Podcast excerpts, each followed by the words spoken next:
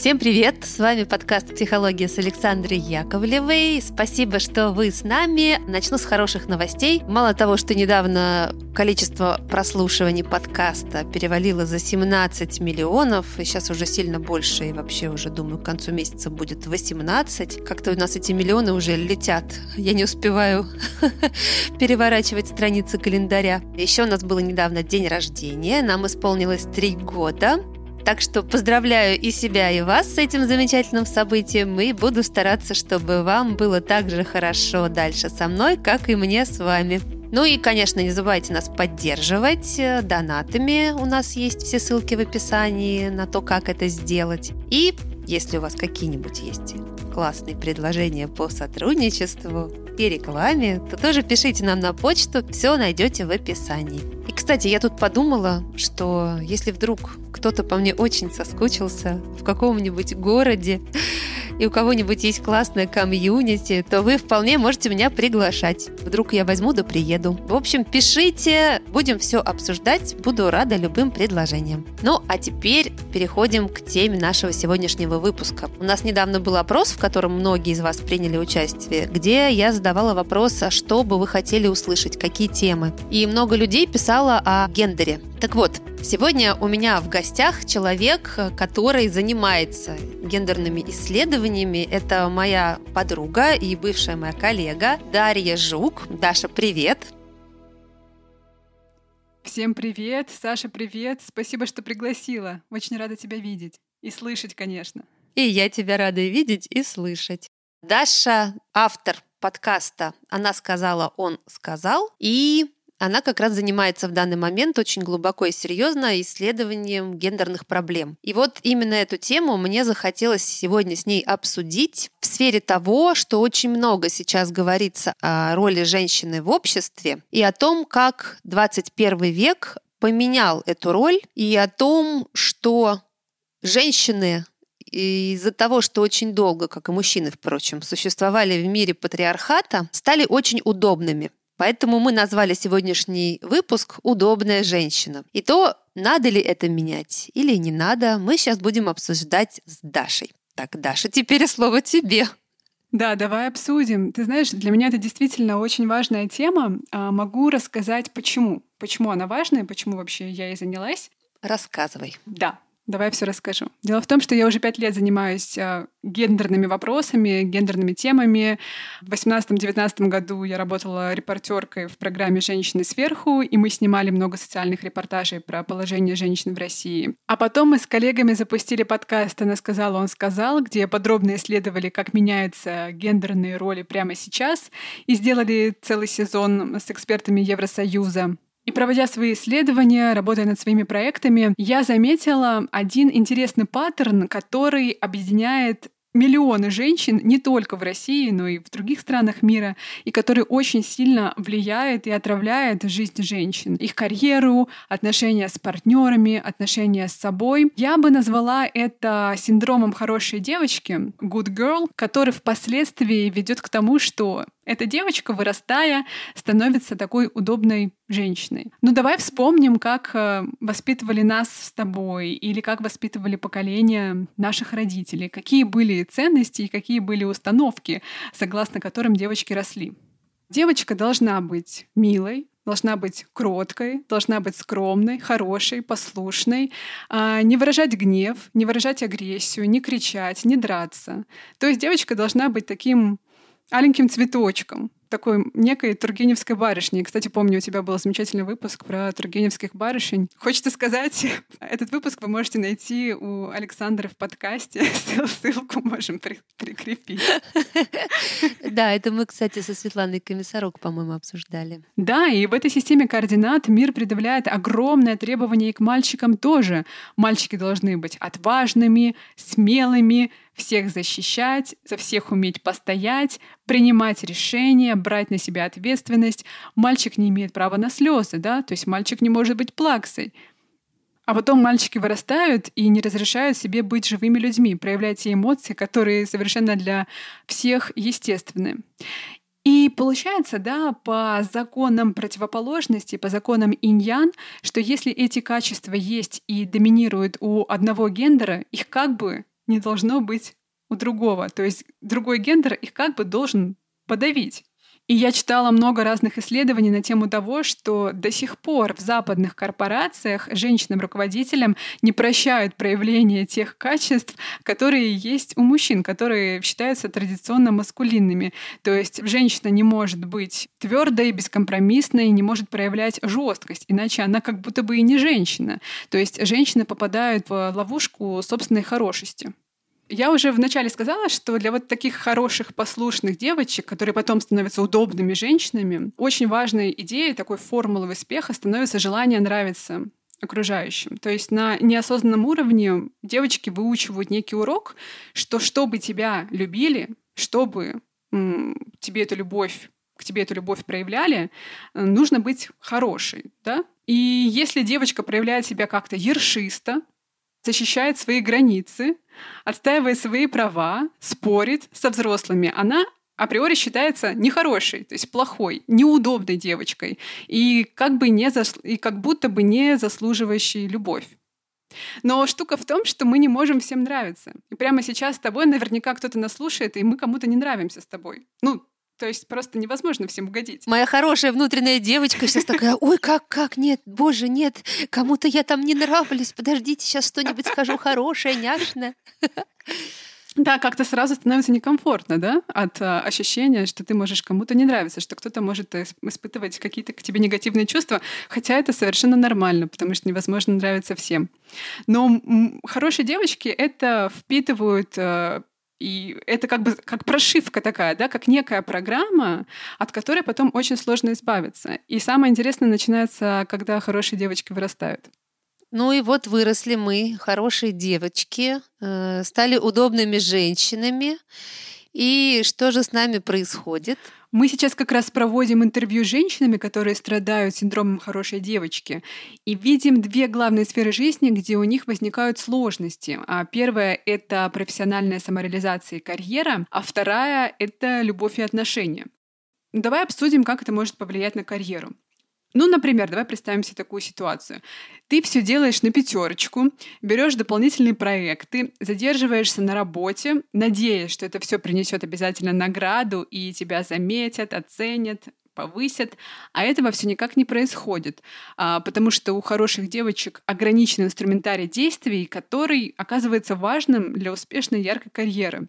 Ну, например, у них могут быть сложности с проявлением себя и с самопрезентацией или с э, защитой собственных границ и интересов. Что еще? Хорошие девочки не любят идти в конфликт, а модерировать конфликтные ситуации — это, конечно, очень важный навык, как мы с тобой знаем, да? Хорошим девочкам очень некомфортно просить о повышении, а еще хорошие девочки очень исполнительные, но когда возникает возможность выйти на какой-то новый уровень и стать лидером, начинаются проблемы, потому что им очень страшно встать за штурвал и самим повести этот корабль. А если говорить про любовь и отношения, то тут хорошие девочки могут очень много разрешать и позволять своему партнеру и забывать про себя и свои потребности. И еще, конечно, хорошие девочки в группе риска по попаданию и застреванию в абьюзивных отношениях. Они очень часто надеются на то, что смогут своей любовью помочь и изменить их партнера, но, конечно, как правило, этого не происходит. Что еще влияет на формирование вот таких удобных девочек? А, конечно, это мультфильмы и сказки, на которых мы росли и растем. Я вот выросла на э, диснеевских мультиках, много смотрела такие мультики, как «Спящая красавица», «Русалочка», «Золушка».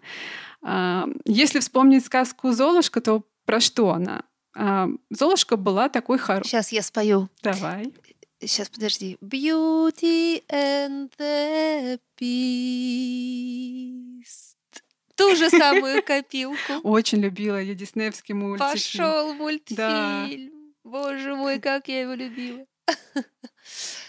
Ну, это на самом деле прекрасные мультики. Вот сейчас очень часто феминистки их ругают и даже запрещают их детям их смотреть. Но мне кажется, что если ты хочешь воспитать критическое мышление ребенка, то можно им показывать и рассказывать, что был другой контекст. Эти мультики как-то иначе воспринимали. Сейчас вот культура меняется, да. Но мной, конечно... Да, давайте не будем отменять любимые мультики, пожалуйста. Да, не будем устраивать cancel culture для Золушки и Белоснежки. Ну да, не надо. Просто надо что-то для себя понять, разобрать и да. учесть. Ну вот ты любила Золушку, скажи мне? Ну, конечно, любила. И до сих пор люблю. Ну, то есть, знаешь, я выросла на этих сказках, но я сейчас своей взрослой головой понимаю все то, что там заложено с точки зрения, что вот сиди, молчи, перебирай гречку, на бал не пойдешь, э, к отцу родному не подойди, потому что он там весь очарован это, или тоже под каблуком у этой самой своей жены, мачехи, которая Золушку стягает. Но есть волшебная фея, которая все равно разрулит все и оценит твою скромность и твою вот эту податливость и твое э, самоотречение и наградит тебя э, вот этим платьем, хрустальными туфельками и принцем. Да, то есть... То есть за тебя, в общем, все равно все решат.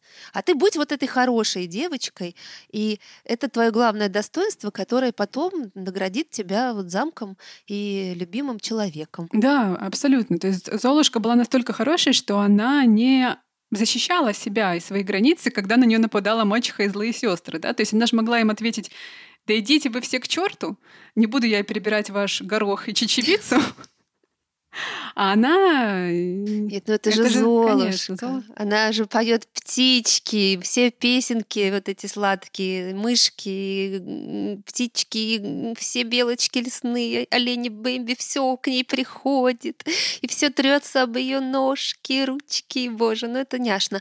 Конечно, всегда в детстве хочется быть вот такой Золушкой, потому что ты не обращаешь внимания на то, что ее унижают, оскорбляют, э, заставляют работать и непосильно нагружают какими-то делами, а ты смотришь на вот этот там прекрасный какой-то лес вдалеке, эту дымку туманную, слушаешь ее золотой голосок, видишь этих оленей и мышек, и тебе кажется, что вот волшебство, да еще и фея такая с крылышками, значит, раз, и она вся в таких вот уже нарядах неземных. Угу.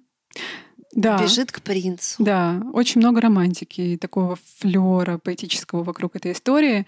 А, я, конечно, тоже ее так не воспринимала никогда, а, но когда ты начинаешь как-то психологически анализировать, то ты действительно видишь, а мы же это все считываем на по такому подсознательном уровне, да, и потом у нас закладываются какие-то идеалы определенные, вот какой должна быть девочка, что она должна быть такой нежной, милой, ожидающей своего принца, а не борющейся за свое счастье. Ну, там та же спящая красавица. Да, да? она должна молчать, терпеть, Ждать, верить, надеяться. Абсолютно. И не отвечать никогда обидчикам, не защищать свои права, не отстаивать свое мнение и, мягко говоря, даже не иметь права его озвучить. Внутри себя она это себе не разрешает. Угу. Ну вот, например, я очень часто от взрослого мира получала сигнал, что Даша, будь выше этого. Вот если ты благородный человек, то не нужно опускаться до этого уровня. Но сейчас я понимаю, что вариантов того, как себя вести, ответить много. Их не два. То есть нет варианта, что ты либо молчишь в тряпочку, либо с вилами на кого-то идешь. Есть вариант того, что ты можешь оставаться добрым человеком, но при этом сильным человеком. И если кто-то делает что-то с тобой не так, если кто-то несправедливо по отношению к тебе себя ведет, или к твоим друзьям, или к твоим близким, или вообще к окружающим, ты можешь это сказать. Но вот есть такое понятие, да, в английском assertiveness, это переводится на наш русский язык как ассертивность, да, ну то есть вот уметь сказать об этом уверенно, но спокойно. То есть не обязательно здесь повышать голос. Ты мне как психолог можешь сказать, что агрессию свою можно проявлять таким очень здоровым образом, ведь правда? Да, можно. И самое главное, я вот сейчас думаю, что происходит с этими удобными женщинами-хорошими девочками, когда они достигают уже взрослого возраста, проживают какую-то жизнь, осознают себя запертыми в этой хорошести, а дальше им срывает крышку. Вот что происходит. То есть ассертивность как раз в этом плане помощник. Если ты равномерно осознаешь свою условно хорошесть и нехорошесть, то у тебя есть возможность также равномерно проявляться и у тебя не будет тогда вот этот вот выбивать просто как пробку из шампанского яростью, когда ты уже ну, натерпелась, настрадалась и намолчалась до такой степени, что у тебя как вулкан внутри все взрывается, и вдруг все смотрят на ту самую милую женщину, которая всегда была тихой и спокойной, как из нее просто там типа демоны какие-то вырываются, когда вот ее довели. Да, да, абсолютно. Вот нельзя доводить это себя внутри себя до такого состояния. Ассертивность очень помогает. То есть эмоции равномерно распределены в нас, в нашем организме. И мы одновременно можем и радоваться, и грустить, и злиться, там, да, и возмущаться, и в то же время быть хорошей. Это не противоречие, это все вместе в одном флаконе, ну, в нашем организме, в нас живет. Угу. Да, очень важно быть в контакте со своими разными эмоциями, да, уметь их распознавать. И мне вот очень нравится вот эта история а, из юнгианской психологии про тень, да, что очень важно познать свою тень, познакомиться с ней, увидеть, что там спрятано, потому что так часто бывает, когда ты проявляешь только одну свою часть, вот эту хорошесть или удобность, да, пытаешься всем угодить, всем понравиться, ты как бы прячешь, да, и подавляешь в себе свою другую часть. А ведь это тоже ты. И получается, что ты не даешь возможность а, окружающим тебя людям, даже твоим близким, узнать тебя по-настоящему. То есть ты показываешь только одну половину своего лица, и это как бы неправда. Но потом так сложно вот эту правду распознать, потому что это настолько вшивается, правда, вот как-то по определению в твою природу, да, вот в твой характер, что ты уже не понимаешь, где ты, но вот психотерапия в помощь. Кстати, знаешь, я еще подумала сейчас, что вот эта условная хорошесть, э, условная почему? Потому что, ну вот у человека, ты как говоришь правильно, там в прошивке есть некие правила, которым он должен следовать. И вот такая хорошая женщина, она не принимая свою вот другую изнаночную сторону, она может стать очень жестокой женщиной, потому что она также не будет принимать это в других. Мне вспоминается мультик «Малефисента». Нет, не мультик, а фильм «Малефисента» с Анджелиной Джоли. Не знаю, видела ли ты его. Это вот такое новое прочтение. Очень его люблю. Очень его Да, люблю. слушай, это же очень интересно. Это такое новое прочтение, новый взгляд на злую Мелефисенту. А что такого случилось в ее жизни, прежде чем она стала тем, кем она стала? Она же вначале показана как э, очень хорошая, приятная, милая, но при этом сильная девочка, девушка. А потом случается в ее жизни предательство, которое ее озлобило. Ну, то есть она как раз уходит вот в этот другой полюс, про который ты говоришь. Угу. Даже в гораздо такой более категоричный сильный полюс, когда ты не просто требуешь, а ты сам становишься неким нападающим агрессором. Судьей таким. Судьей, да.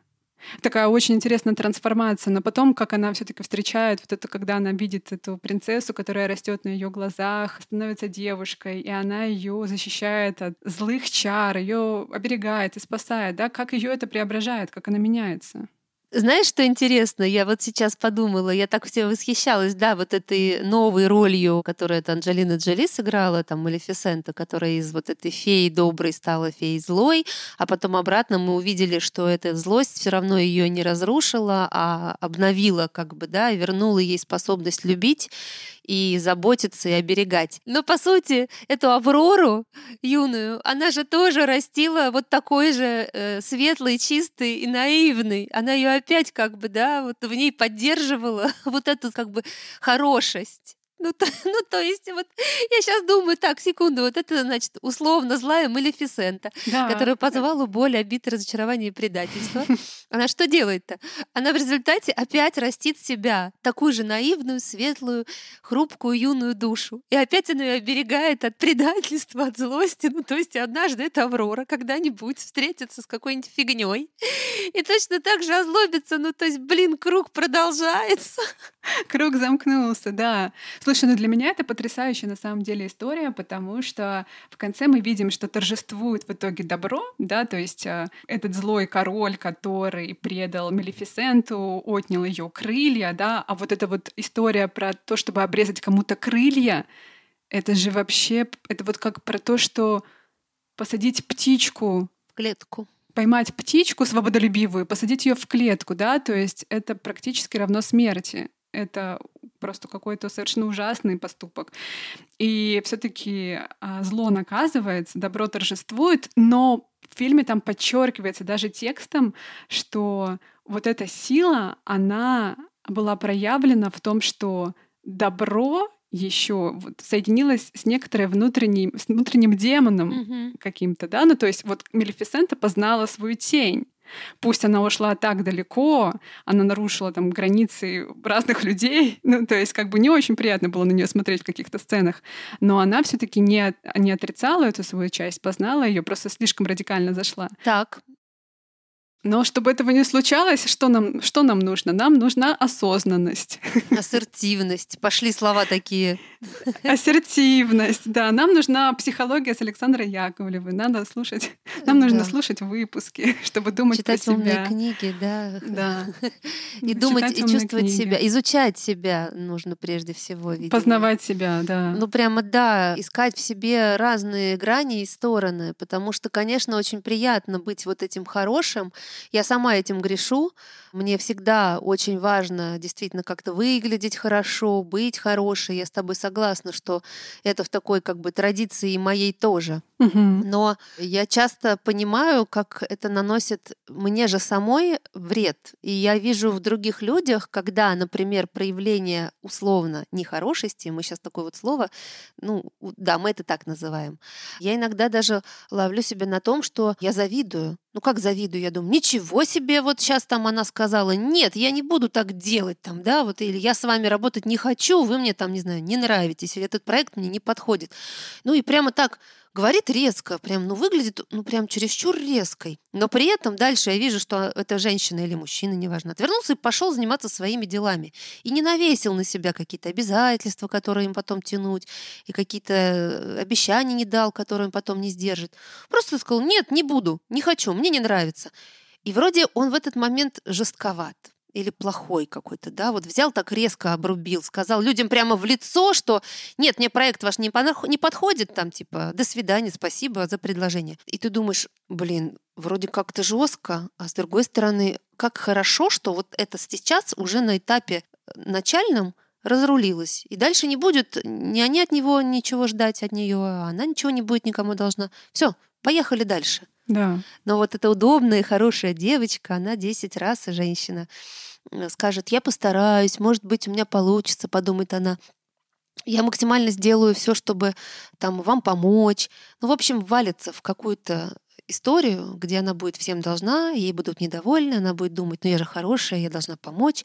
И дальше закрутился вот этот опять маховик. Угу. То есть в каких-то моментах действительно можно и нужно уметь сказать это «нет» пресловутое, отделить зерна от плевел, понять себя, понять, э, что ты, например, чего-то не хочешь и обозначить это сразу, а не думать, ну я потерплю, а дальше стерпится, слюбится, любимая, да, наша с детства все друг другу говорили про неудачные замужества. Да. Поживем, увидим, стерпится, слюбится, утро вечера мудренее. Вот эти все, кстати, поговорки и оговорки по Фрейду э, очень показательны. Если их начать разбирать, то прямо отдельно делать выпуск можно. Что они нам транслируют? Что ты должна быть терпеливой, что ты должна быть жертвенной, помогать, всегда приходить на помощь, забывая о своих нуждах, потребностях, что вот главное — это окружающий мир вокруг тебя, да, прежде всего. И эгоистично думать про себя. То есть эгоистично думать про то, чего хочется тебе в конкретный момент. Так, ну скажи мне, а как же все-таки не переусердствовать? Вот я думаю, хорошо, вот сейчас послушали нас эти все хорошие, удобные девушки, женщины, и сказали, ну все, вот у меня теперь есть индульгенция, я выпуск послушала, я пошла делать по-своему. И, и полетели щепки. То есть все-таки какая-то есть золотая середина?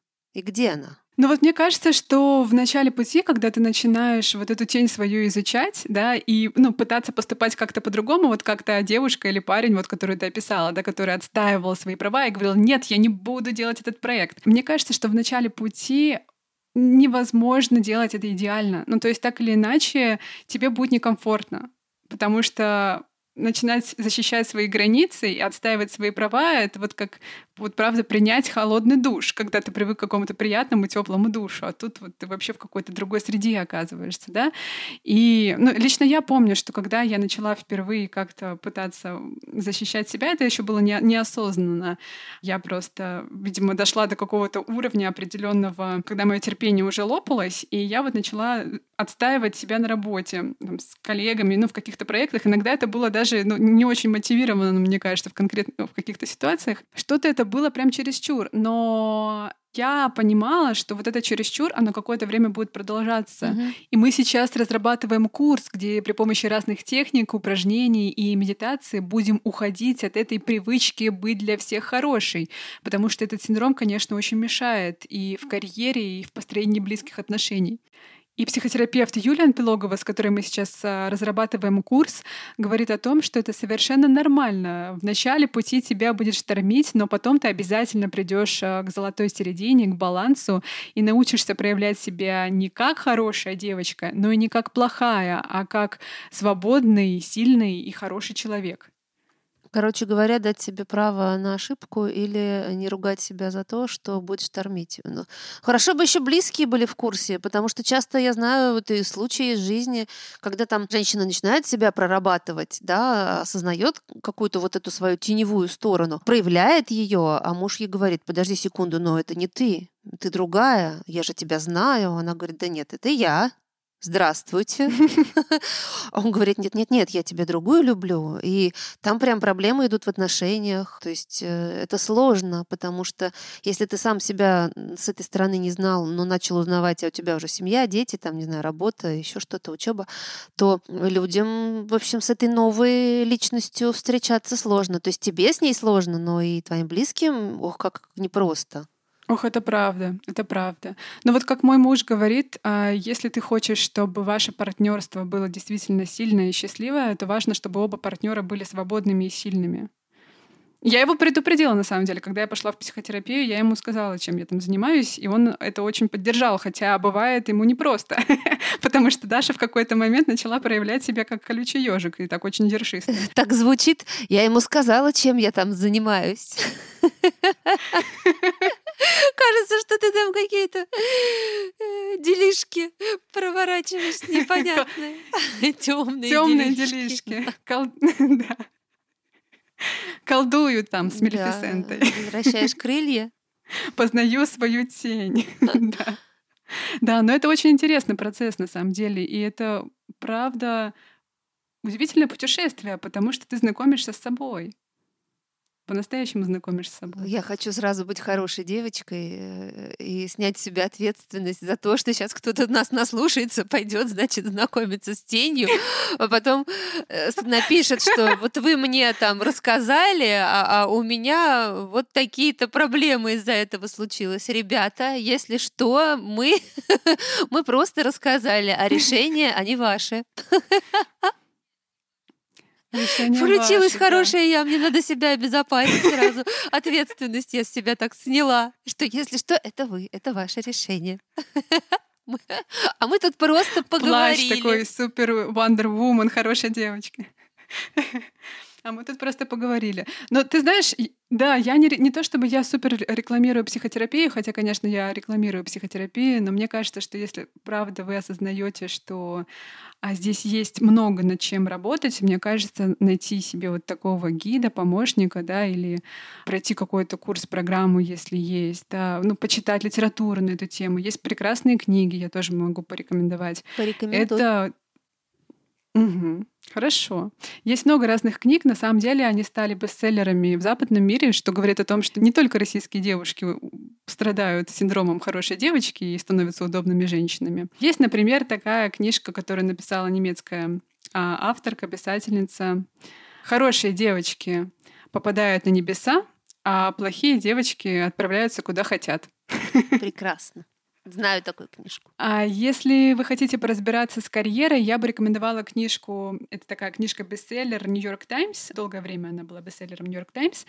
По-английски она называется так: Nice girls don't get the corner office. Но ее на русский язык перевели как хорошие девочки не добиваются успеха в бизнесе, но там не только про бизнес, а в принципе про те неосознанные ошибки, которые делают хорошие девочки, а потом понимают, что что-то у них зарплата не повышается уже там пять лет, что-то они застряли на той же должности, и никаких изменений не происходит, хотя они супер трудолюбивые, и такие креативные, талантливые. И там описаны ошибки, которые делают хорошие девочки, такие удобные женщины. Например, делать работу за других, перерабатывать и выходить в выходные всякий раз, когда тебя просят, ждать, когда тебе дадут, что ты хочешь.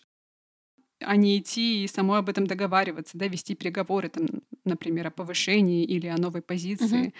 Не задавать вопросы страха показаться глупой, брать ответственность за чувства других, бояться кого-то обидеть, недооценивать нетворкинг. В общем, я когда это все читала, я узнала те ошибки, которые делают просто вот десятки девчонок вокруг меня, которые я сама делала. И мне кажется, что это актуальная литература не только для американских женщин. Это такая прям универсальная история. Согласна. А еще есть хорошая книжка, которую мне посоветовала почитать Юлия Анпилогова, да, с которой мы сейчас проводим наши исследования. Это книжка юнгианского психолога Холлиса Джеймса. Называется она «В поисках доброго волшебника». Это книга про взрослых и для взрослых, которые на самом деле так и не выросли, а хорошая девочка как раз во многом остается ребенком и продолжает питать вот эту глубинную веру в то, что на свете есть кто-то, кто знает, как ей жить, да, как правильно себя вести, а, как правильно себя подавать, как правильно просить и так далее, и так далее. А, в общем, это такая вера в Деда Мороза, которая обязательно придет а, в конце года к мальчикам и девочкам, которые вели себя хорошо хорошо. Или кто знает лучше, чем я, и придет мне как раз э, поможет, возьмет меня за руку, отведет меня в этот лучший мир. Да, да. И вот эта книжка показывает какой-то другой путь, как еще можно. Да, спасибо тебе за эти книги. Я думаю, что все, кому они нужны, их смогут найти. Мы их в описании тоже добавим и в телеграм-канале порекомендуем. Вот. Ну и, конечно же, это очень хорошо, что Здорово. мы с тобой поговорили. Я в очередной раз вспомнила о каких-то своих теневых сторонах. Порадовалась им, хочу сказать. Угу. Порадовалась. Угу. Это, То это есть прекрасно. я на том как раз уже хорошем пути, когда я точно знаю, что во мне они есть. Я с ними уже познакомилась. Э, не могу сказать, что я все прямо приняла или начала проявлять, но э, уже у меня очень-очень-очень далеко зашел процесс работы угу. над своей темной стороной у меня так прямо сейчас такие темные малефицентские крылья за спиной похлопали невидимо. Знаешь, типа, сейчас, сейчас я готовлюсь. Сашенька полетела.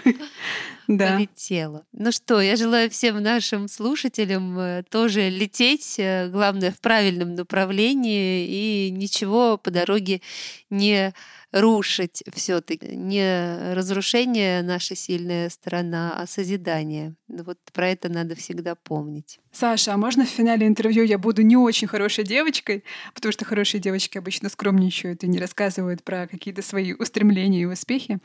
И расскажу про подкаст, который мы сейчас готовим к запуску. А, подкаст будет называться Good Girl, Bad Girl. Назвались мы по-английски, потому что в будущем есть мечта расшириться и сделать такой глобальный проект и для западной аудитории тоже. И в подкасте у нас будут интервью с психологами, коучами и вдохновляющими женщинами. Вот мы, например, поговорили с Сашей Яковлевой, с тобой. И Саша делится своим опытом там очень подробно. Запуск у нас намечен на конец сентября. А еще мы с психологом Юлией Анпилоговой готовим курс про синдром хорошей девочки и про то, как с ним вообще работать. Хотим собрать знания, техники и разные упражнения, которые помогут женщинам на пути к себе. Да будет так. Ну что, спасибо. Спасибо тебе, Даша, огромное. Тебе Надеюсь, большое. что, в общем, полезно было нашим всем слушателям. И хочу заметить, что мне э, часто пишут мужчины или женщины мне говорят, что их там мужья или друзья э, слушают подкаст. Так вот, еще раз э, напоминаю, что выпуски, например, в которых мы больше говорим о женщинах, совершенно не значит, что такие выпуски нужно слушать только женщинам. Мне кажется, что это важная и полезная информация для мужчин тоже. Поэтому я всем предлагаю мужчинам слушать, а женщинам рекомендовать. Все, на этом, я думаю, наш выпуск закончен. Спасибо еще раз. Напоминаю, что с нами была Дарья Жук. Дарья Жук – это моя коллега бывшая и исследовательница гендерных отношений, а также ведущая подкаста «Она сказала, он сказал». Даша, спасибо тебе. Спасибо тебе и всем, кто нас слушал. Пока-пока. Пока-пока. Я Александра Яковлева. Это была «Психология со мной». Берегите себя, пожалуйста. Всем хорошего настроения, здоровья. Всех обняла. Пока.